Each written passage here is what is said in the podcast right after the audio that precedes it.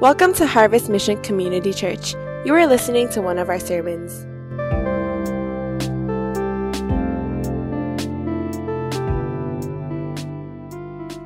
So, if you've turned to Acts chapter 20, verse 24, we're going to look at this one verse. And I, just want to kind of review a little bit so that we're on the same page, especially those of you who are new, uh, those of you who are watching online, you weren't able to watch uh, last week. But I started off and said there, there are four questions that we need to ask ourselves when it comes to what it means to be a disciple of Jesus Christ and to participate in the process of discipleship. And the first question is, are you marked as a disciple? And it's simply that have you crossed that line? And it's not just going to church, but have you made a decision to be a follower of Jesus Christ? We're not just saying a sinner's prayer, but it entails the sinner's prayer where you're saying, Lord Jesus, I receive you as my Lord and Savior, but you're making a conscious decision and being marked as a follower of Jesus Christ. As you know, it simply means letting go of our self centered life and being able to allow Christ now to rule in our hearts, to guide us and lead us. And everything we're doing is that now we are a child of God and we are obedient to the will of the Father. The second question was simply this Are you maturing as a disciple? Because there are many of us who are believers, but we're not growing. And you know you're not growing. Some of us don't even know we're not growing until we see other younger people coming up and they're experiencing things that you haven't experienced. And you realize that something might not be right. And my encouragement to you is that Christian life is more than just coming to church. It's more than going to life group. It's this deepening of your trust and your reliance upon God, especially through Jesus Christ. It's about deepening our understanding about the gospel. And some of you know we've been at the summit our executive team and we just did a whole two sessions on discipleship through the gospel what does that mean because the people on our executive team are leaders of leaders so they're mentoring some of our leaders our life group leaders in our church and so everything rises and falls with leadership so if the top leaders are not really understanding the gospel, they don't know how to disciple through the gospel message. We're not going to have the leaders in our church be able to do that. And if the leaders are not able to do that, they can't do it with those people who are committed in our soul community. And then those people in the soul community will not be able to do it with some of the members in our church. So everything comes back down to the leadership. And so we're talking that maturity is something that goes beyond just attending meetings and doing the right thing. That's why I read from First John chapter 2, verse 4 through 6 in the voice translation. Listen to what it says. And I want you to read the yellow section with me. It says this If someone claims I am in an intimate relationship with him, but this big talker doesn't live out his commands, then this individual is a liar and a stranger to the truth. But if someone responds to and obeys his word, then God's love has truly taken root and filled him. This is how we know that we are in an intimate relationship with him. Anyone who says, I live in intimacy with him should walk the path Jesus walked. Other translation says, walk in the step with God. It's about trying to become more like Jesus Christ as he enables us through his grace. And as we understand this gospel message more and more, that we are saying, Jesus, I want to walk the way you walked. I want to love the way you loved. I want to have compassion the way you have compassion. I want to be able to speak the truth and not shy away because I'm a people pleaser. I want to be able to be selfless like you were selfless. I want to forgive like I forgive. That's how you know you're maturing because your life is reflecting Jesus in the way you love, the way you live, the way you uh, forgive, the way you are devoted to the things of God. That's maturity. It's not about how many times you do soap. It's not about how many life groups that you didn't miss.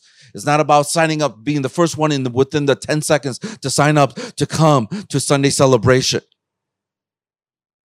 I realize some of you are getting better and better because now it's taking up all the spaces filled up and there's people who can't even come. And so all I can say to you is, I mean, praise God you're here. We love you. I'm glad you're here. You make me feel really good. I, I like to speak to a live audience instead of a camera, like a machine or something. And so uh, I'm thankful for that. But it's not about being able to come here and be the 30%. The chosen 30%. The other two questions that I did not talk about that I want to talk about today and tie it into calling is this.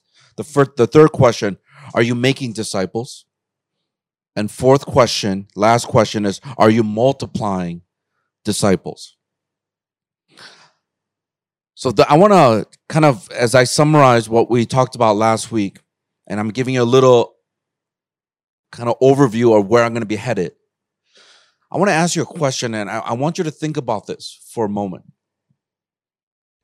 And it might seem like a simple question, but you're going to have to really think through this. And the question is simply this What is your highest pursuit in your life right now? What is your highest pursuit in your life right now? I think it might be better to ask this question in a different way. And let me kind of come from this angle. Where do you spend most of your time, your treasures, your talents in order to fulfill or find a sense of significance? Let me ask it again. Where do you spend most of your time, treasures, and talents in order to find a sense of significance? I think many of us in this room are still very young, except for maybe a sprinkle of uh, some of us here. Therefore, you have you're not even thinking what's going to happen to you when you die. Some of us who are a little bit older, we're feeling it in our bodies and we're feeling it in other ways, so we think about it. And one of the things that I've always been telling people is that if you live your life with your funeral in mind, you will live a different life because many of you are still young. We did our survey. Our average age is like early 20s, mid 20s. We're young. I think I bumped up that age a little bit. It could have been 18 or 19. I don't know. But because we're young, we don't think about our funeral.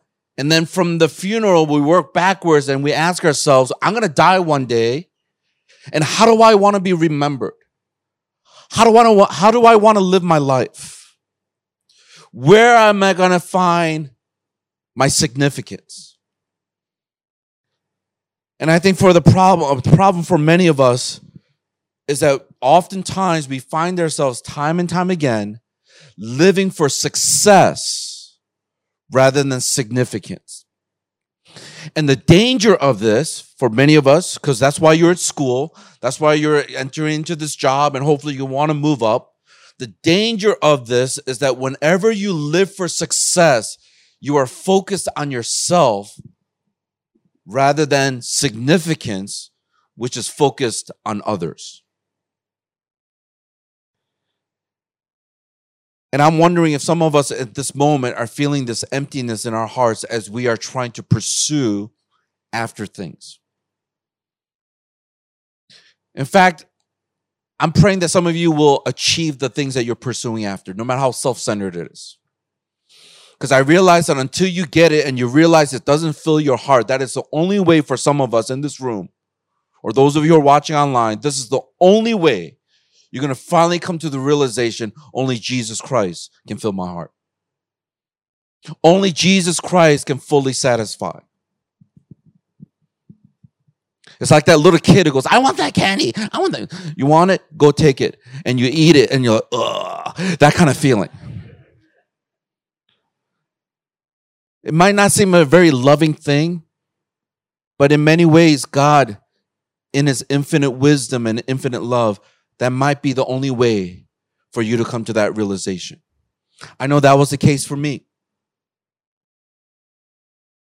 And that doesn't mean that every single one of you have to go on that path. Because some of us, we see it and we decide early on, I don't want my heart to be in that condition.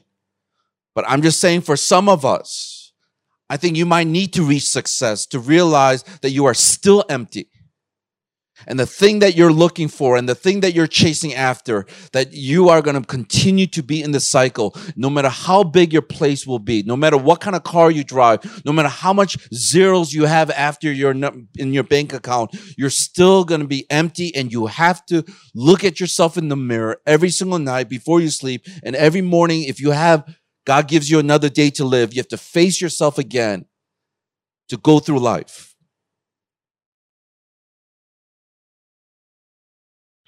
And when we begin to live this life of significance, that's when we're living for others and for the next generation so that we can live a legacy. Because we're not going to be here forever, here on this earth. I want to show you this quick video. And those of you who might know uh, Tim Tebow, he was a former NFL uh, player, or he tried, and uh, he wanted to play baseball. He tried, uh, but those of you who might not know, he's a really strong Christian. He is now an activist and an advocate for human trafficking, and those who are being human trafficked. And so, him and his wife, I think she's a model, and uh, they they're working together to be able to reach out to many of these victims and those who cannot speak for themselves. And so, it's a very powerful just ministry that they have and he was speaking at a conference and he talked about the significance and the difference between success and significance. And he did it with an illustration with a picture that i thought was so poignant. And that's why i want to show it to you. So let's watch this together and then we'll come back and try to start off this whole idea of our calling.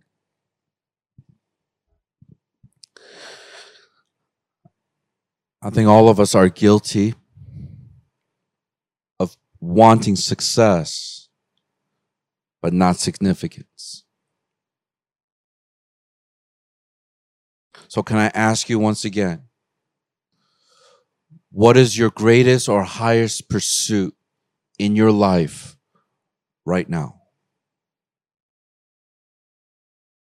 If it's a GPA, if it's that job that you want to land, is that promotion you want to get, I'm telling you right now, even though success in and of itself is not a bad thing.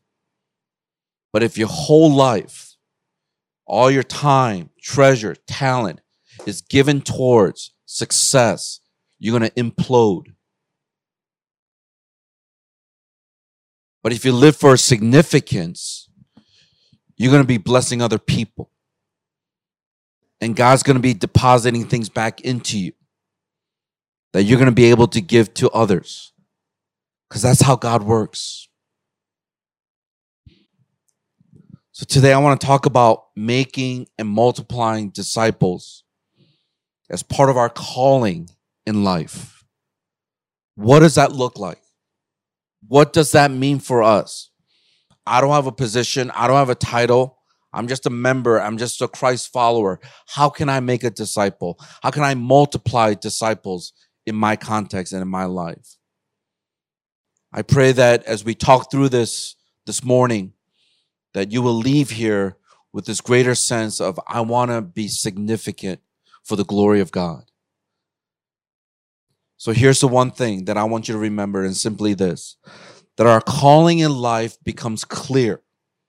It becomes clearer or even more clear than ever before when we learn how to let go of things that we hold dear that our calling in life becomes clear when we learn to let go of things that are dear.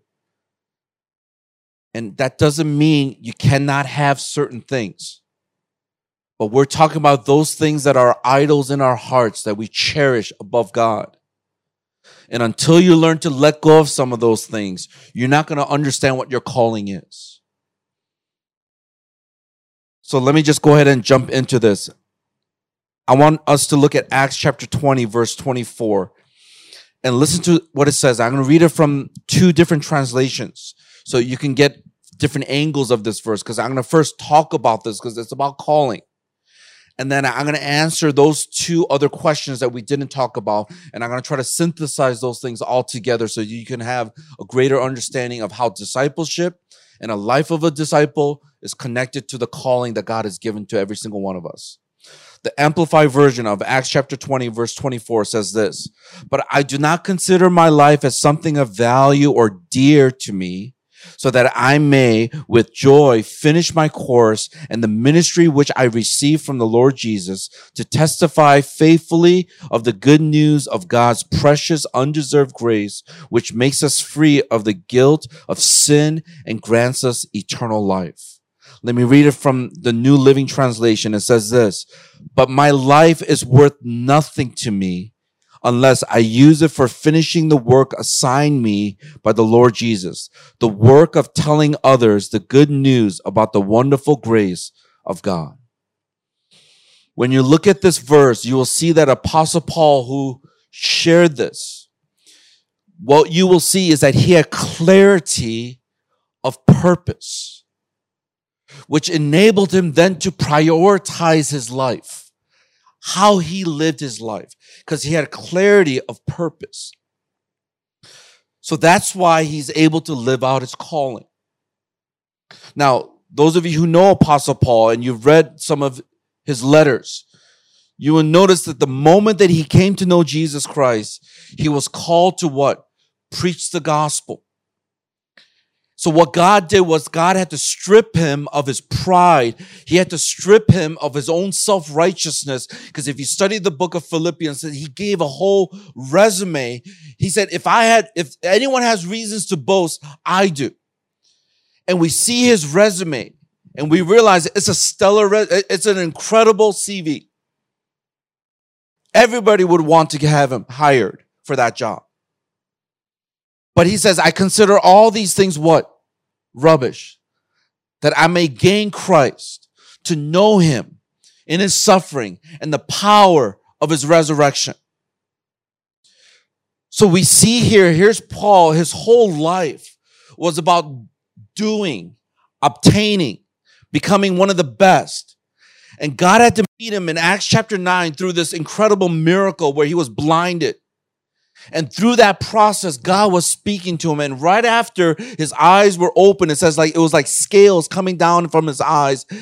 God spoke and he says, You are going to be my witness to the Gentiles. You are going to go and preach the gospel of Jesus Christ.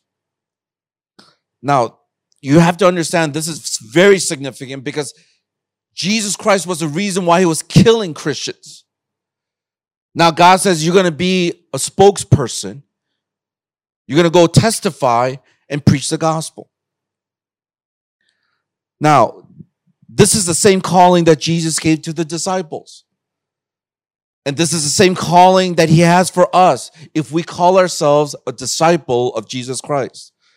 Luke chapter 14, verse 33. I'm going to read it from the message translation and read that yellow part with me. It says this Simply put, if you're not willing to take what is dearest to you. See, your, your calling is not clear unless you're willing to let go of what is what? Dear. Unless you are, unless you're willing to let go what is dearest to you, whether plans or people, and kiss it goodbye. Bye bye. Bye bye. Bye bye. You know, Hong Kong style. Bye bye. Bye bye. It says you can't be my disciple.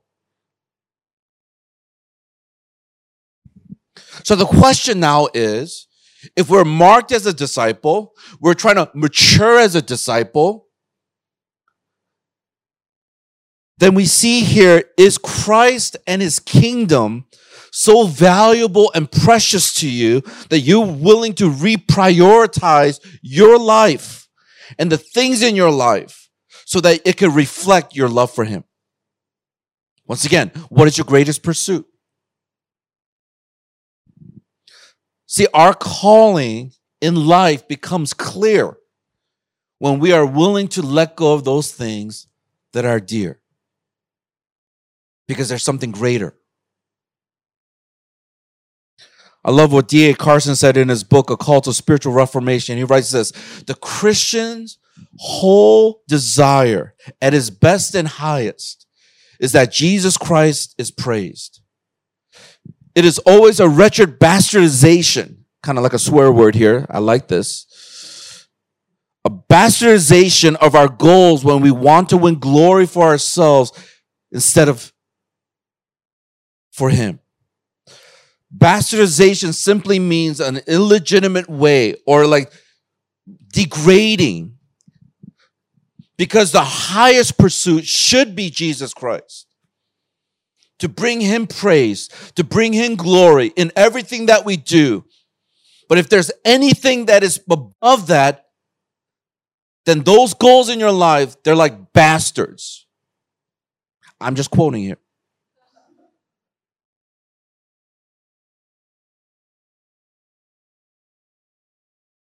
Another thing that we notice about Acts chapter 20, verse 24, is that Apostle Paul knew that he was called to finish the race by fulfilling the assignment that Jesus gave him. What was this assignment? It was clear. It was to testify to the gospel of the grace of God. The word testify, if you read it from the ESV, Acts chapter 20, verse 24, it has this idea or this connotation of to give witness or to publish. It is to prove something or to recommend something. That's what it means to testify. So many people I hear all the time say, Pastor, I don't really know like uh, all the apologetics. I'm not really good with theology. And I'm like, do you need to know all the different ins and out of what's in that food? What ingredients they use? To be able to recommend that restaurant or that dish to somebody? And they're like, no, I just tell them it tastes so good. then I go, then just tell people Jesus is so good. Like, do, do, you, do you understand what I'm trying to say? The problem is that we are so inconsistent in our lives. So every single time you say things, it better be consistent with other areas of your life. If it's not, then something is wrong. You don't need to know all the ingredients. You don't need to know how long the chef cooked that thing in that oven and to what degree. All you know is it is the best. It is so good. What are they going to do? Liar. You tasted that. Come to life group. We're going bouldering. You know, come. I'm on top of it. I know what's going on. I know more than you think I know. I was like, oh, see, that's your works mentality right now. I'm just kidding.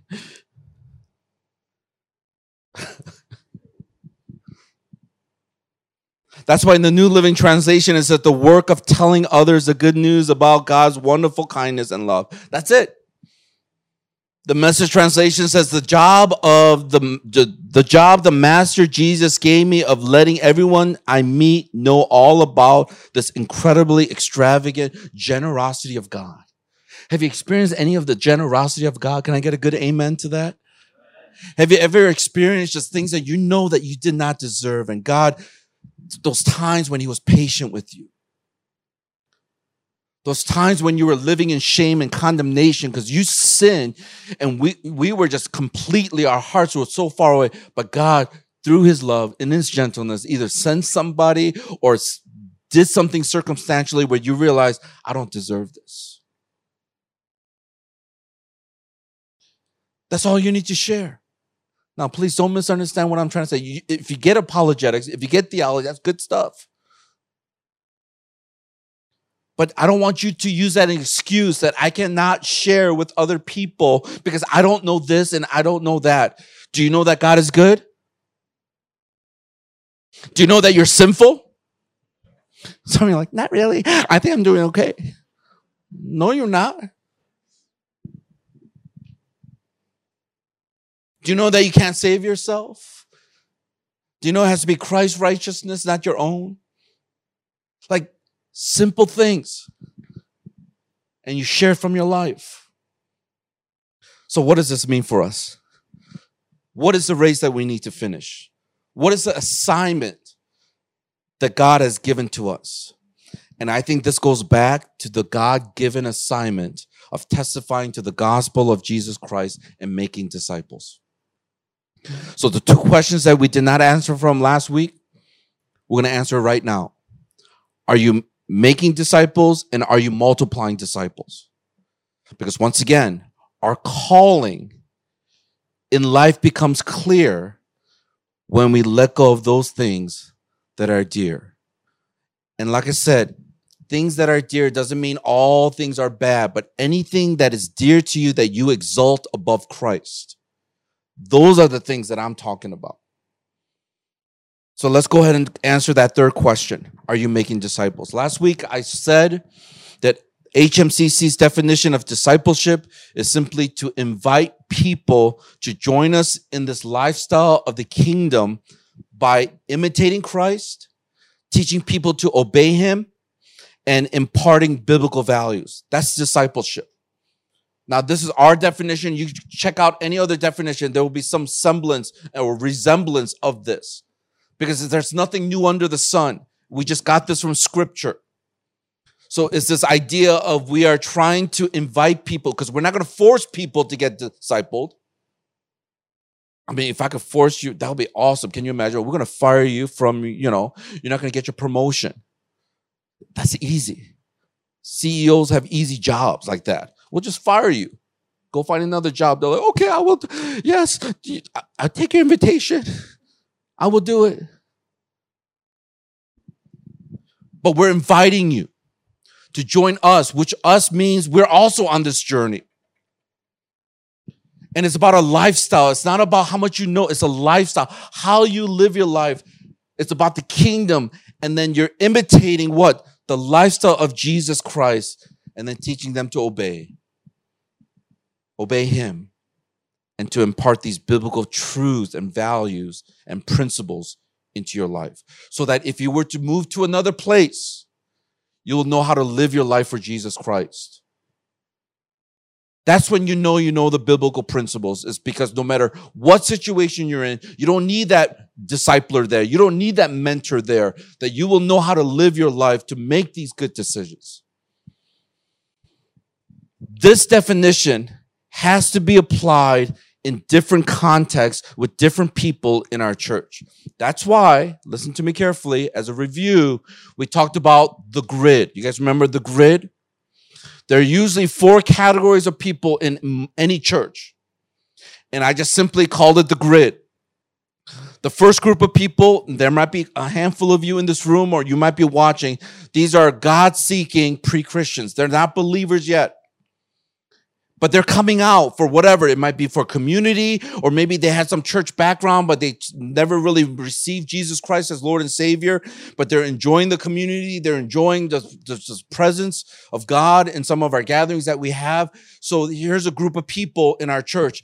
And so the next thing for you is to be able to cross that line and say i want to be marked as a follower of jesus christ and then we have the next group of people. The next group of people is the recognized disciple. You've crossed this line, but many of us are just stuck here. Oh, yeah. Are you a believer? Yes, I am. Are you a follower of Jesus? Yes, I am. But you know that you're not taking any steps of growth. Even this past month or even this past year, you haven't grown. You're content. You love comfort. So you're just recognized as a disciple but God is trying to prune you. He's trying to discipline you so that you will grow. Which then comes to the next group of people that I see in our church. Uh, the I is simply the invested disciples. You're investing your time, you're investing your, your resources, you're investing just your energy so that you can serve, you can help people. Some of you are serving in ministry teams. This is where I think you are. Some of you are doing LCG, which is a life change group accountability. Some of you are even trying to reach out to other people in your life group. You're invested because not only do you believe in the vision of the church, but you believe in what the Bible says that we're not here for ourselves, but it's for what? Others. Because it's about a life of significance. So some of us are right here. It doesn't mean that you don't struggle with sin. It doesn't mean that you got your life all put together. You're still a work in progress, but you're invested. You want to keep on growing. And then we get the D, which is discipling disciple makers. That means that you are at a point where not only are you maturing and you're growing, but now you are spending time and discipling disciples who could then make other disciples. Think about it this way. Some of the people you're doing accountability, LCG with. Some of you who have been spending time with some people in life group. Is that person able to disciple somebody else? If they're not, then you got to grow. Maybe you're just an investor person and you're excited, but you don't know how to disciple someone so that they could disciple somebody else. So that means that we need to grow until you get to this point so that we can start multiplying. Now, with all this being said, as we think about this question, are you multi are, are you making disciples? Do you remember Jesus' last words to the disciples? Right before he ascended into heaven, he says to make disciples of all nations. Now, listen to what it says. I'm going to read it from the message translation. I'm just reading from different translations to help us to understand the essence of that verse in Matthew chapter 28, verse 19 and 20. Read the yellow sections with me. So the more senses you use, the more you can remember. It says this, go out and train everyone you meet. Huh. Let me just pause here for a second. Now, if you read it in other translations, it will say, go and make what? Disciples. But here it says, go and train everyone you meet. So part of discipleship is really about training. It's not just a skill, but that's part of it because you got to disciple or train people how to read the Bible. You got to train and disciple how to for people to pray, how to evangelize. Those are all things that people can be trained in. So that's something that we are called to do as we're making disciples. Far and near in this way of life, marking them by baptism in the threefold name, Father, Son, and Holy Spirit. Then instruct them in the practice. Huh. So there's some teaching involved. There's some showing. There's some logistical things. You're, you're, you're instructing them in the practice, the lifestyle.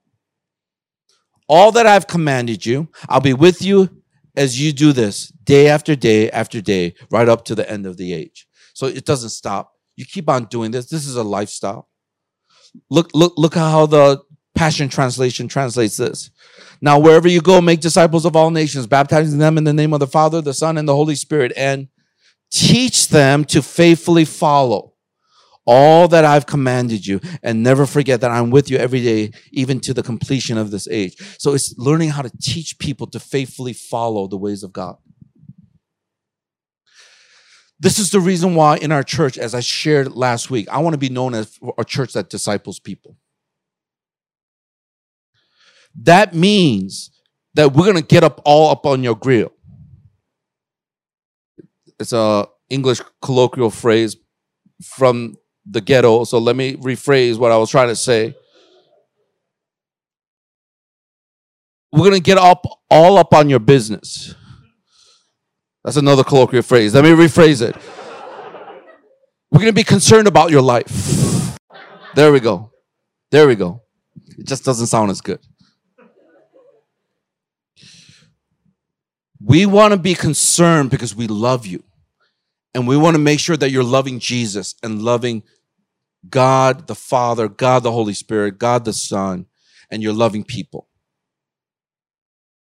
Like, I'm not here to be your best friend. You can hate me because man, this guy, he's so direct. He's, he just goes off and goes all crazy. You, you can say all those things about me. But as long as I know that when I'm talking to you and I'm speaking truth to you, that I'm not mincing the words, I'm not trying to be really nice so that I won't hurt your feelings. Because sometimes our emotions, we have to be hurt for us to realize. Don't ever forget that. I'm not saying go and hurt everybody. How many people did you hurt today? Oh, five? I did seven. No. But sometimes when you speak truth, it's going to hurt. You think that you're good friends, your best friends, and then you say something and then they get upset at you. They're not your friend. Unless they grow up and they realize, man, they really did care. No one else told me this, but this person did. So they do love me. They do care. They should be the ones standing up in your wedding. Not that person where you like to go bouldering all the time.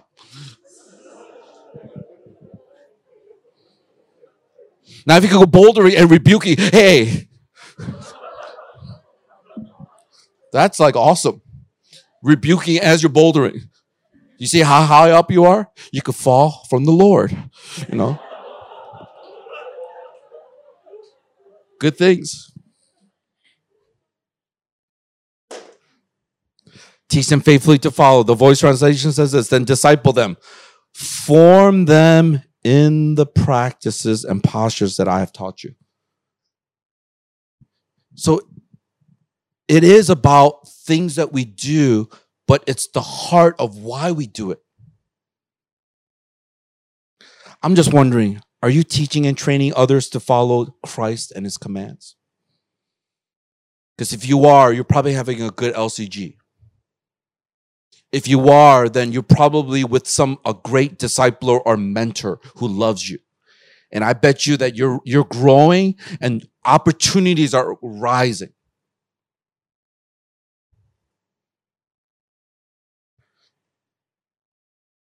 Some of us, as I shared before, you have not been discipled. And I could tell, I could tell right away when someone has not been discipled.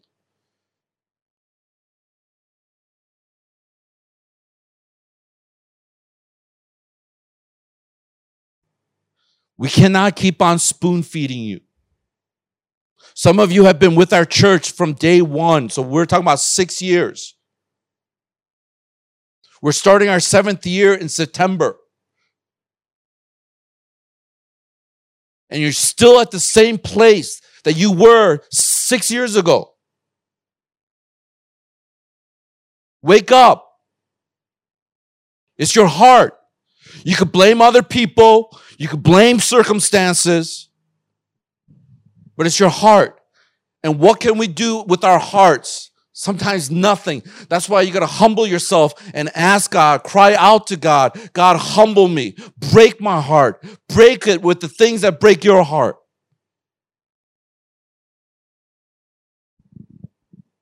Some of you have come from other churches. And some of you are realizing, man, this ain't like the other churches I've been to. For good and bad, right? Oh, they do it this way. I like this better than my old church. Oh, my other church let me do this, but not here. And sometimes that confirmation bias that you might have as you look at things, or maybe just the way you fixated, your fixed mindset of how you do certain things, is hindering you from growing. Sometimes you got to do something that is not comfortable, that's not natural. And then you realize, oh, this is what it was. Once again, it's the posture of the heart more than anything else. That's why I want to encourage us. You got to take responsibility and be proactive so that you can grow. So I'm not against soap. I'm not against prayer. All those things are good. Do it. That's a process of maturing. That's a process of discipling other people into those things. Pass on the experience, pass on the knowledge that you have. Listen to what Dietrich Bonhoeffer said. I showed you, I, I, shared with you even last week. If there's a book you want to read on discipleship that will help you to understand that it's a costly thing, this book, The Cost of Discipleship by Dietrich Bonhoeffer, is a good book to even read during the summer if you want to read something. Listen to what he says. He says, Christianity without the living Christ is inevitably Christianity without discipleship. And Christianity with discipleship is always Christianity without Christ. Did you get that? Read it again. Let's read it again. Chris, I'll read it. Okay, just listen. This is a good lesson on communication. I'm communicating to you. I will read it, but with your eyes, just read it. All right. And that as we're reading it together. It says Christianity without the living Christ is inevitably Christianity without discipleship. Think about that. Some of you are worshiping a dead God because it's all about religion. It's all about self righteousness. It's all about morality. It's all about legalism. That's why you have no joy in your life. If he's the living Christ, streams of water, living water should flow out of you. There should be songs, hymns, and spiritual songs that are coming out of you. There should be joy even in the midst of difficulties because you know that there's something greater, that He's greater. Some of us are worshiping a dead Christ, but He's not dead. Turn to somebody and go, He, he ain't dead. Sorry, bad grammar. He, he is not dead. Sometimes you just got to say it like on the streets because it hits you more. He's not dead. He's alive. That's why anyone who lives his Christian life, you haven't encountered the living Christ. He's alive. He resurrected from the dead. So that's why sometimes your Christianity is without discipleship because you don't have this living Christ living inside of you. It's religion. It's, it's just moralism, living a good life. And Christianity without discipleship is always Christianity without what? Without Christ. Do you know how many people we have that they say this is the gospel, but that they're not living it? Why? Because they're not in discipleship. You know who are the people that I know are discipled and they believe in this? Are the people who are under persecution in China, in Middle East, Nigeria, who are dying for their faith, in some of these remote islands where there's extreme uh, extremism, of terrorism, all that stuff, and they're trying to annihilate the Christians. And I'm telling you right now, for them, they are worshiping a living Christ, and they know that Christianity that they are understanding it entails discipleship because Jesus says that you cannot be greater than the master. So if I, your master, have been persecuted and has gone under suffering, so will you as a follower. So don't be surprised if you're trying to live for Christ that your boss or your friends or even your family members might not understand. Because Christ went through that. In fact, he went more than that. He died on the cross.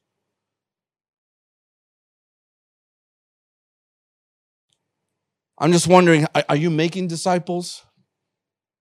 Or are we just content with where we are? Are we helping people to really grow and to understand just the practices and the heart posture to grow in this relationship with Jesus Christ? This is the thing. If you haven't been discipled, I will tell you this it's going to be very hard to disciple other people. That's why from last week I said, go get a discipler. Find somebody, ask them, Go get a mentor. If you don't know how to do it, go check out six skills and you'll find a way to find a mentor.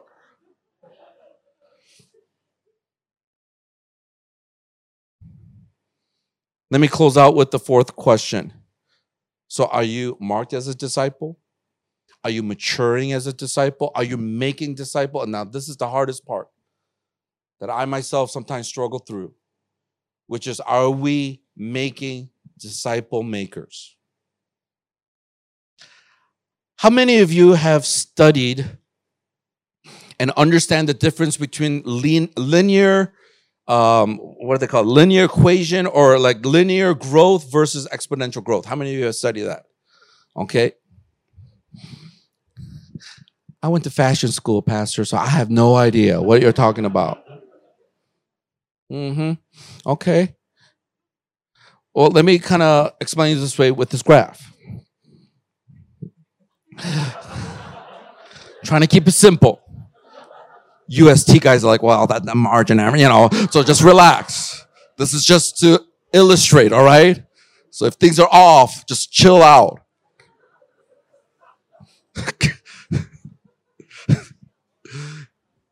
Linear growth. Constant. You just keep on adding numbers and it just grows this way.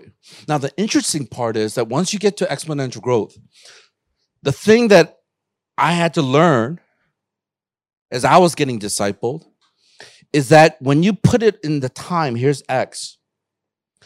Over a short period of time, I'm telling you right now, linear growth seems like it's the way to go. Because you're just adding, so it just keeps on growing. But when this time expands to like five years, 10 years, 20 years, then you don't want to go with linear growth. You want to go with exponential. You know why? Because this is what happens.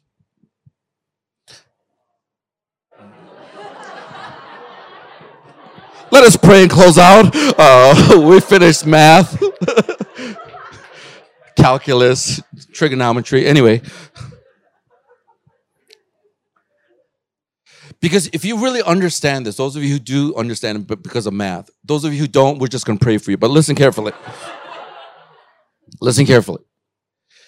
If we say this is like one year, two years, three years in your campus, maybe in your life stage, it could be very frustrating if you're advocating exponential growth. Are you with me? Like you're putting all this investment, you're spending time with people, it just doesn't seem like anything's happening. But that's the thing about quality. Because with quality, it takes time. So it's always easier to opt for the linear growth. Why? Because all you're doing is you're adding, you're adding. And so it seems like, wow, we're growing. But once you hit that mark, this is when you're going to start seeing things grow incredibly on an upward swing. That's why sometimes it's hard to see a church grow until it gets to the seventh, eighth, even the double digits, 10th year. A faithfully preaching the word, doing life group, doing LCG, reading the word of God. And it just seems like we're not getting anywhere, but just watch. There's going to come a time when it will begin to multiply exponentially and it's going to go crazy. I was thinking about this and I'm like, what illustration can I give? And then there was a professor at the University of British Columbia who actually proved this in a very tangible way. And so the students understood this. And I thought it was interesting. So I want to show you this quick video of this professor actually filming him doing this and he was trying to also teach this is the same way with viruses, any anything that spreads and multiplies. This is what happens. So let's watch this really quickly to just talk about multiplication. Amen. Okay, students. No, I'm kidding. When I first saw it, I'm like, wow. I thought it was interesting from the center because that's our logo.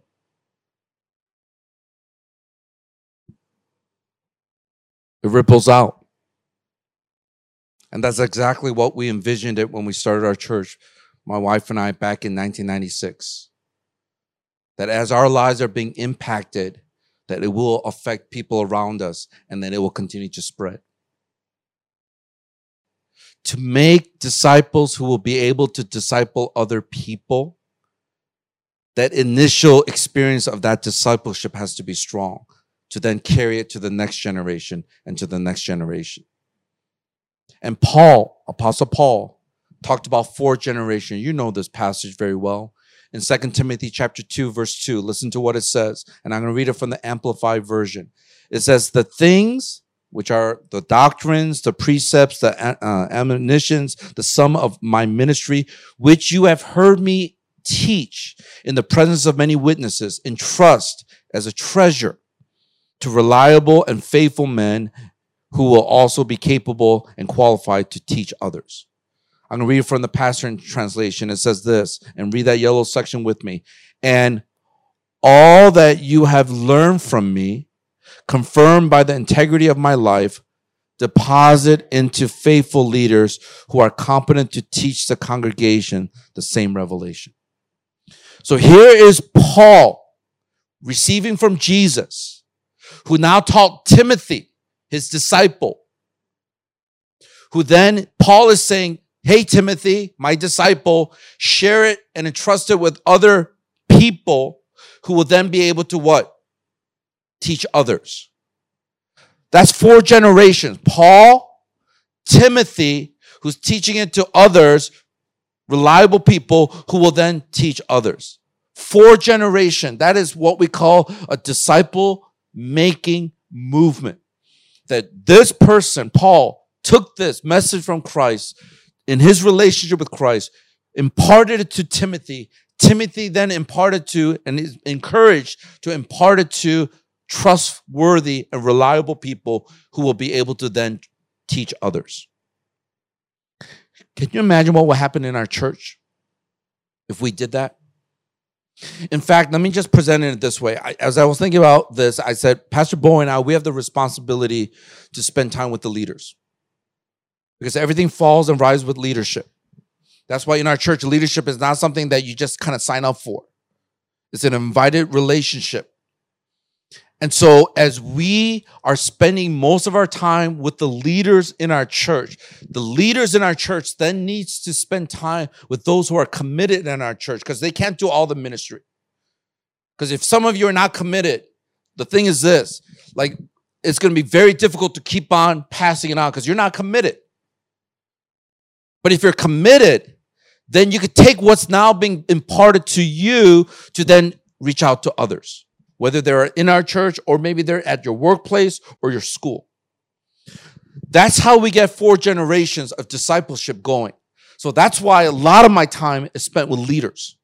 So as I'm spending time with these guys, they are now spending time with some of you because they're your life group leaders who are then spending time with some of their soul community members who are then spending time with people in the church. And the reason why this is important is because I don't know if you know this or not, but I just found that out recently that the focus ministry from three years ago to where it's now, we have multiplied three times. Amen. Junk boating, bouldering. Why wouldn't you want to join Focus, right? Prayer meeting, fasting. Oh no. Bouldering, junk boating. Nothing wrong with that. That's how you bring people in. Th- three times. And a lot of it was the faithful investment of some of these guys who started the Focus Ministry. Some of you who have been part of this ministry, you've invested in the next generation because every year a new generation of Focus people are coming in. Let me use it in a negative sense so that you guys understand. There are some of your campuses. Well, you don't have too many seniors, too many juniors. You don't have anyone in SALT community. You won't even able to rec- recommend any leaders, future leaders from your campus. And if that continues, that campus will die. We're going to close shop in that campus because there will not be enough leaders and enough people. So unless you take this seriously, not just the leaders or Pastor Bo or Pastor Seth saying, okay, we got to do something about this, but you, it is your campus. That's why I've shared this over and over again. If you don't love your campus, no one else will. You've been there for four years, three years. I don't know how long you've been. You might be a sophomore. This is your second year. You know the ins and out of that campus. You know which cafeteria not to eat at.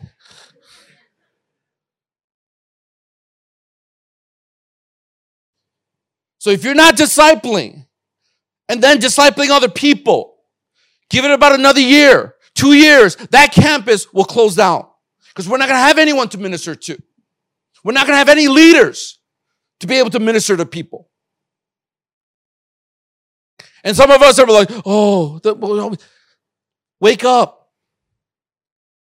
Maybe it's because the whole three years you've been focused on yourself, about success, getting this GPA, while souls are dying without knowing Jesus Christ. It's about your career, about what you can get. It's going to lead to emptiness. And you're going to be wondering, what is my calling in life? It's not about just being successful. It's about being fruitful in your life. Are there evidences of you living this gospel message that other people who are lost, who don't know the truth, they're drawn to you, drawn to your community? So don't blame the leaders. Don't blame other people. Wake up and say, what am I doing? Do I love this campus? Do I love the lost? Do I love Jesus?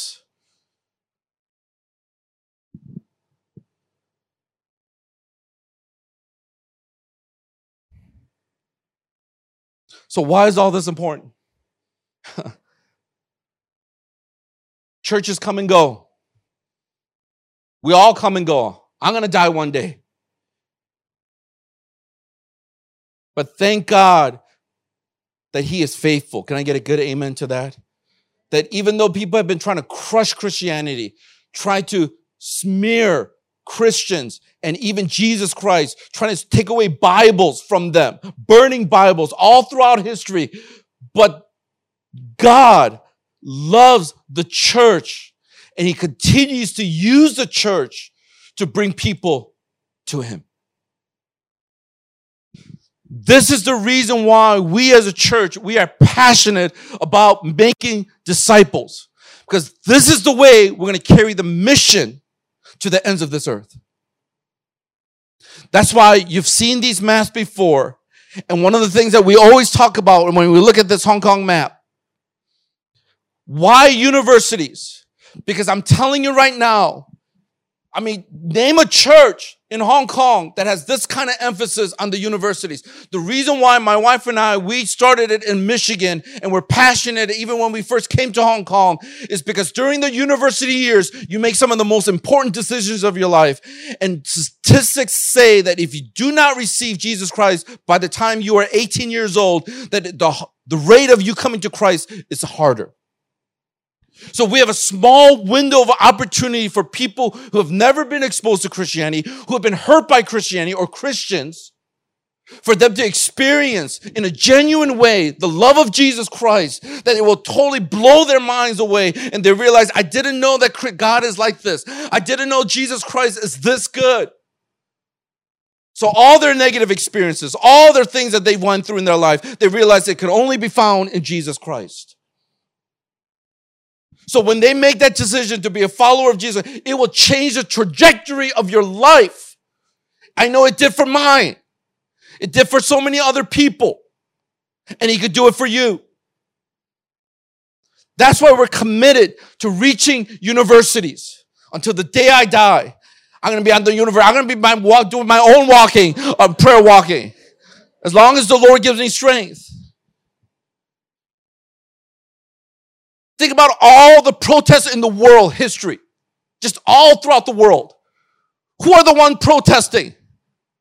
College students, because they're bored, they have nothing to do. I, I, I, it's always these college students. Can you imagine if you could capture their imagination for the gospel?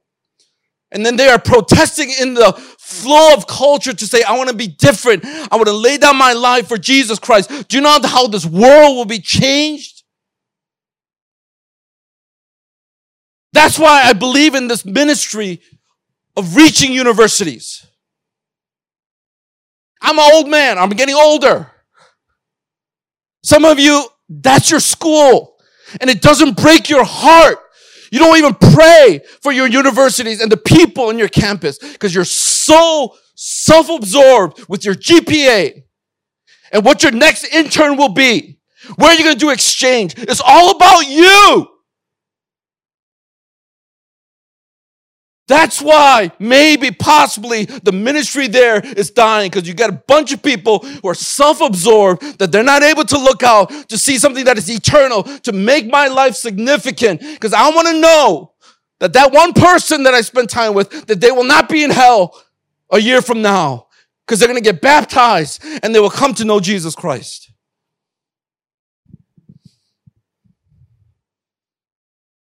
So that's why we laid it out and I thought it was just amazing how all the universes are spread out all over Hong Kong. Can I get a good amen to that? We didn't plan it. It just happened.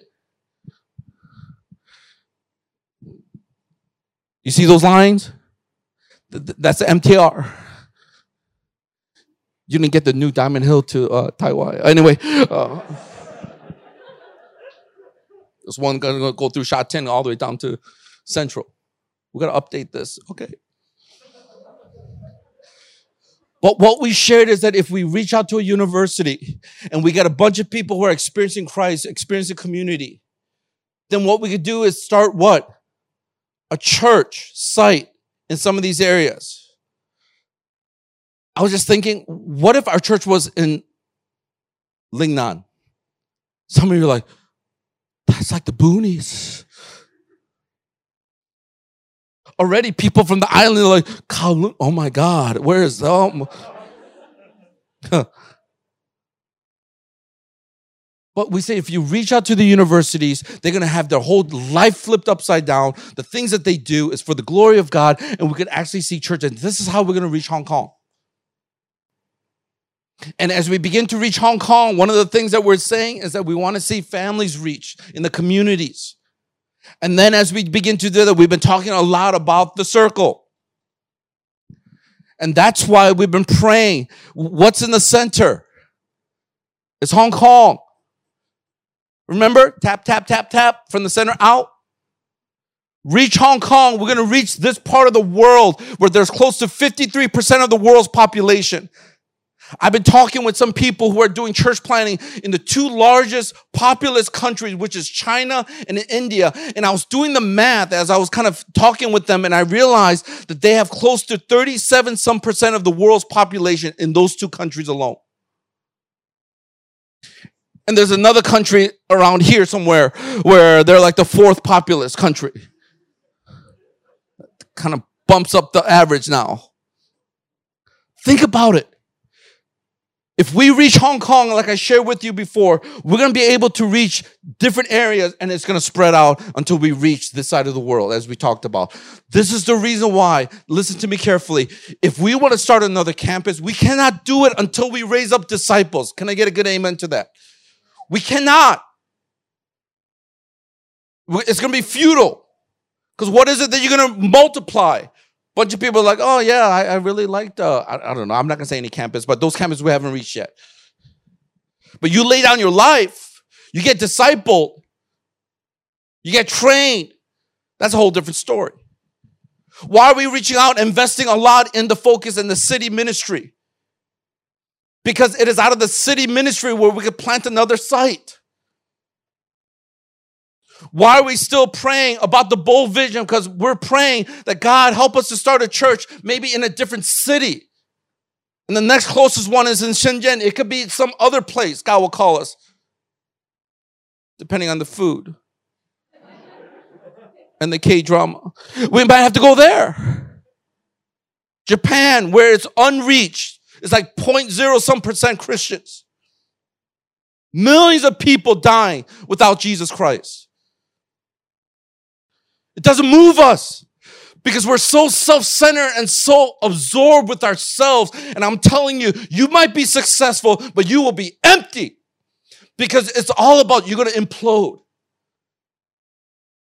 Don't wait until you're 40 some years old. Don't wait until you're 50 some years old when you finally realize that you've been climbing up the ladder, but you've been on the wrong side of the wall. Invest in being a disciple making disciples and making other disciple makers. And that's where you're going to experience God doing powerful things. So, once again, the one thing that we talked about is simply this our calling in life, it's going to get clear. If you stop looking at the things that are right in front of you, but just your calling in life is almost, I would say, directly correlated to understanding more of God's heart. And look at your hands. What is it that you're holding on to that's so dear? That you might have to say, you know what, in light of eternity, this is not significant. But souls are. Can I encourage us with a couple things? First of all, this coming week and throughout the summer, what, what is our what is our uh, target for this summer? Does anyone know? Wow. Now, if that was all the leaders saying it, then I'm a little bit just, I'm happy, but then I want the members to know this. The target for this summer is discipleship, is about relationship. And we're going to focus on goal, which is God, That's a relationship we want to grow in. Others, we're going to talk about friendship. We're going to talk about accountability, how to do this so we can grow and disciple one another. And then the A is the accountability, and the L is the loss. We want to reach more people with the gospel message. They are in your workplaces, they are in your schools. And I pray that God will burden our hearts. So, with that in mind, what I'm going to ask you to do this coming week, and as we look into the summer, in about a couple weeks, we're going to start a new life groups for the summer. Use it, take advantage of it to grow this summer. No more excuses. So the first thing is devote yourself to growing as a disciple. Make this a commitment. It should be a dedication, a devotion to say, God, because I love you, because you have been so good, I want to become more like you. I want to become more like your son, Jesus Christ. So commit and be devoted to being a disciple of Jesus Christ this coming summer. The third, second thing is this demonstrate the kingdom lifestyle to others. Let's stop talking. Let's stop trying to present all this stuff. Live your life. Let your life show that you are different. When everyone is stressed out, you could be a little bit stressed out, but there's a sense of peace that you have because you know God is with you. When things at work, do it well. No one's going to want to follow you if you're the one who's always late. You're always stealing things from the company, like, you know, those post-its and extra pens. And, you know, people, people are watching you. People are watching you. And every single time you have to do something, you're like, yeah, I'll get that done. And then you don't get it done. And everyone's like, you're the weak link. If I was a pre Christian and you're working with me, I would not want to work with you. And you go, yeah, come out to life group because Jesus Christ, He could transform your life the way He transformed my life.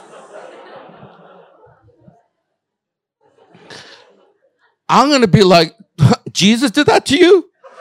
You pen stealing, labor uh, arriving, you, uh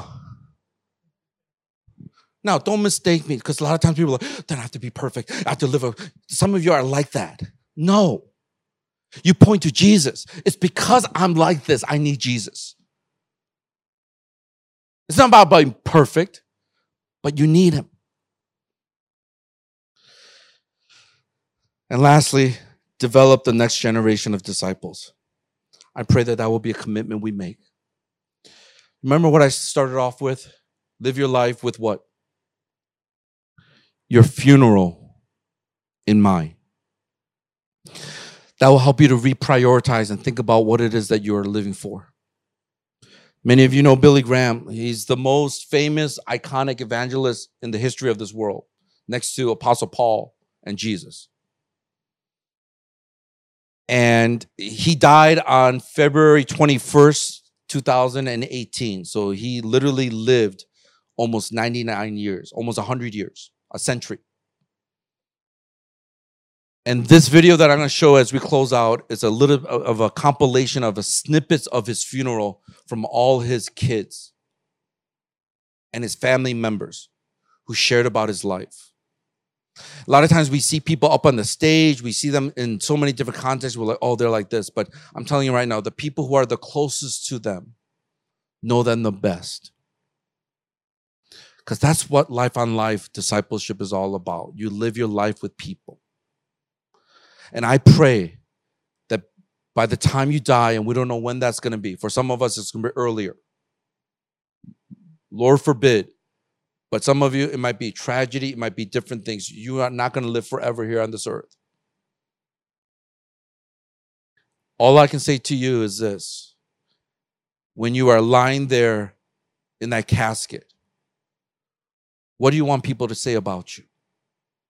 I've always said weddings, it means nothing. They just want food. And also, it's a great atmosphere to find other people. Come on now. My, our family, we lived in Indonesia. We know those 3,000 member uh, weddings. We know. Weddings, like I said, I'm not trying to belittle the wedding. It's great. If you have a big wedding, a lot of friends, great. But the true test of your life is how many people show up at your funeral and pay respects because you impacted their lives.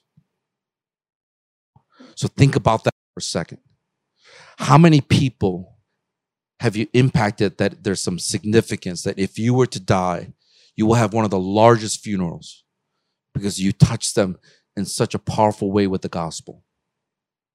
I want you to just watch this, just a couple minutes, and I want you to hear the stories of this incredible man who was not only a public figure, but even at home in private. And as he discipled many people after him. Let's watch this together. Can I ask us just to bow our heads for a moment? Just close your eyes and let's just make this moment a, time with you and God. I don't know when you're going to pass away. I don't know when I'm going to pass away. But the worst kind of life is when there's life of regret. I should have, could have, would have.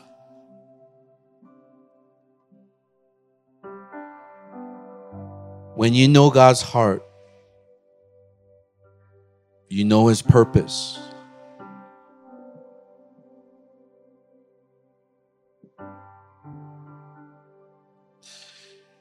You begin to prioritize your life in such a way because it's a calling.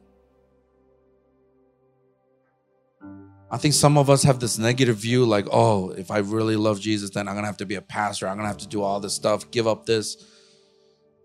Your view of God is skewed.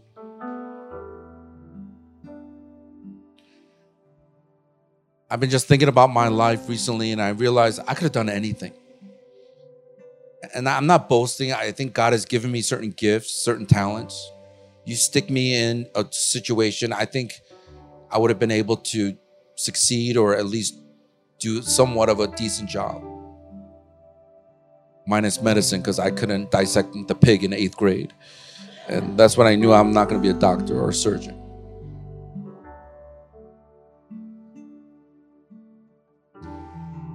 And the more I thought about it, I realized I can do pretty much anything. But the thing that drives me is I'm passionate about seeing lives being transformed. That's why I love taking people to new restaurants that they've never been before. Because when they eat it, their face changes. Transformation. Different experiences they've never been before to that place, to that hike. Transformation.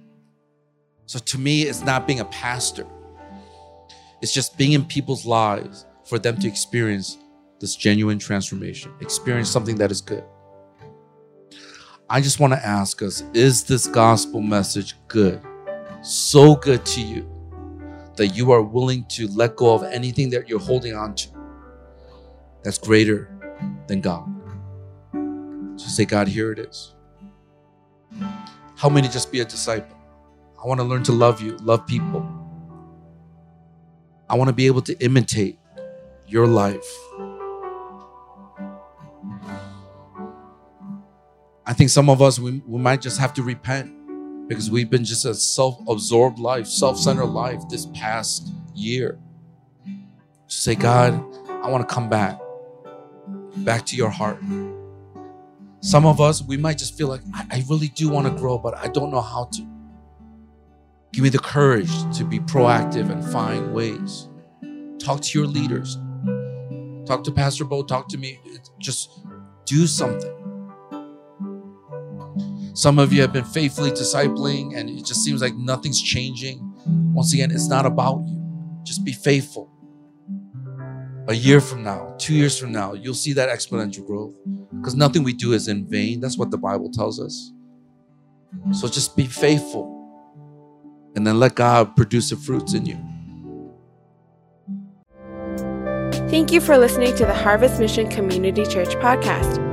For more information, visit our website at hongkong.hmcc.net.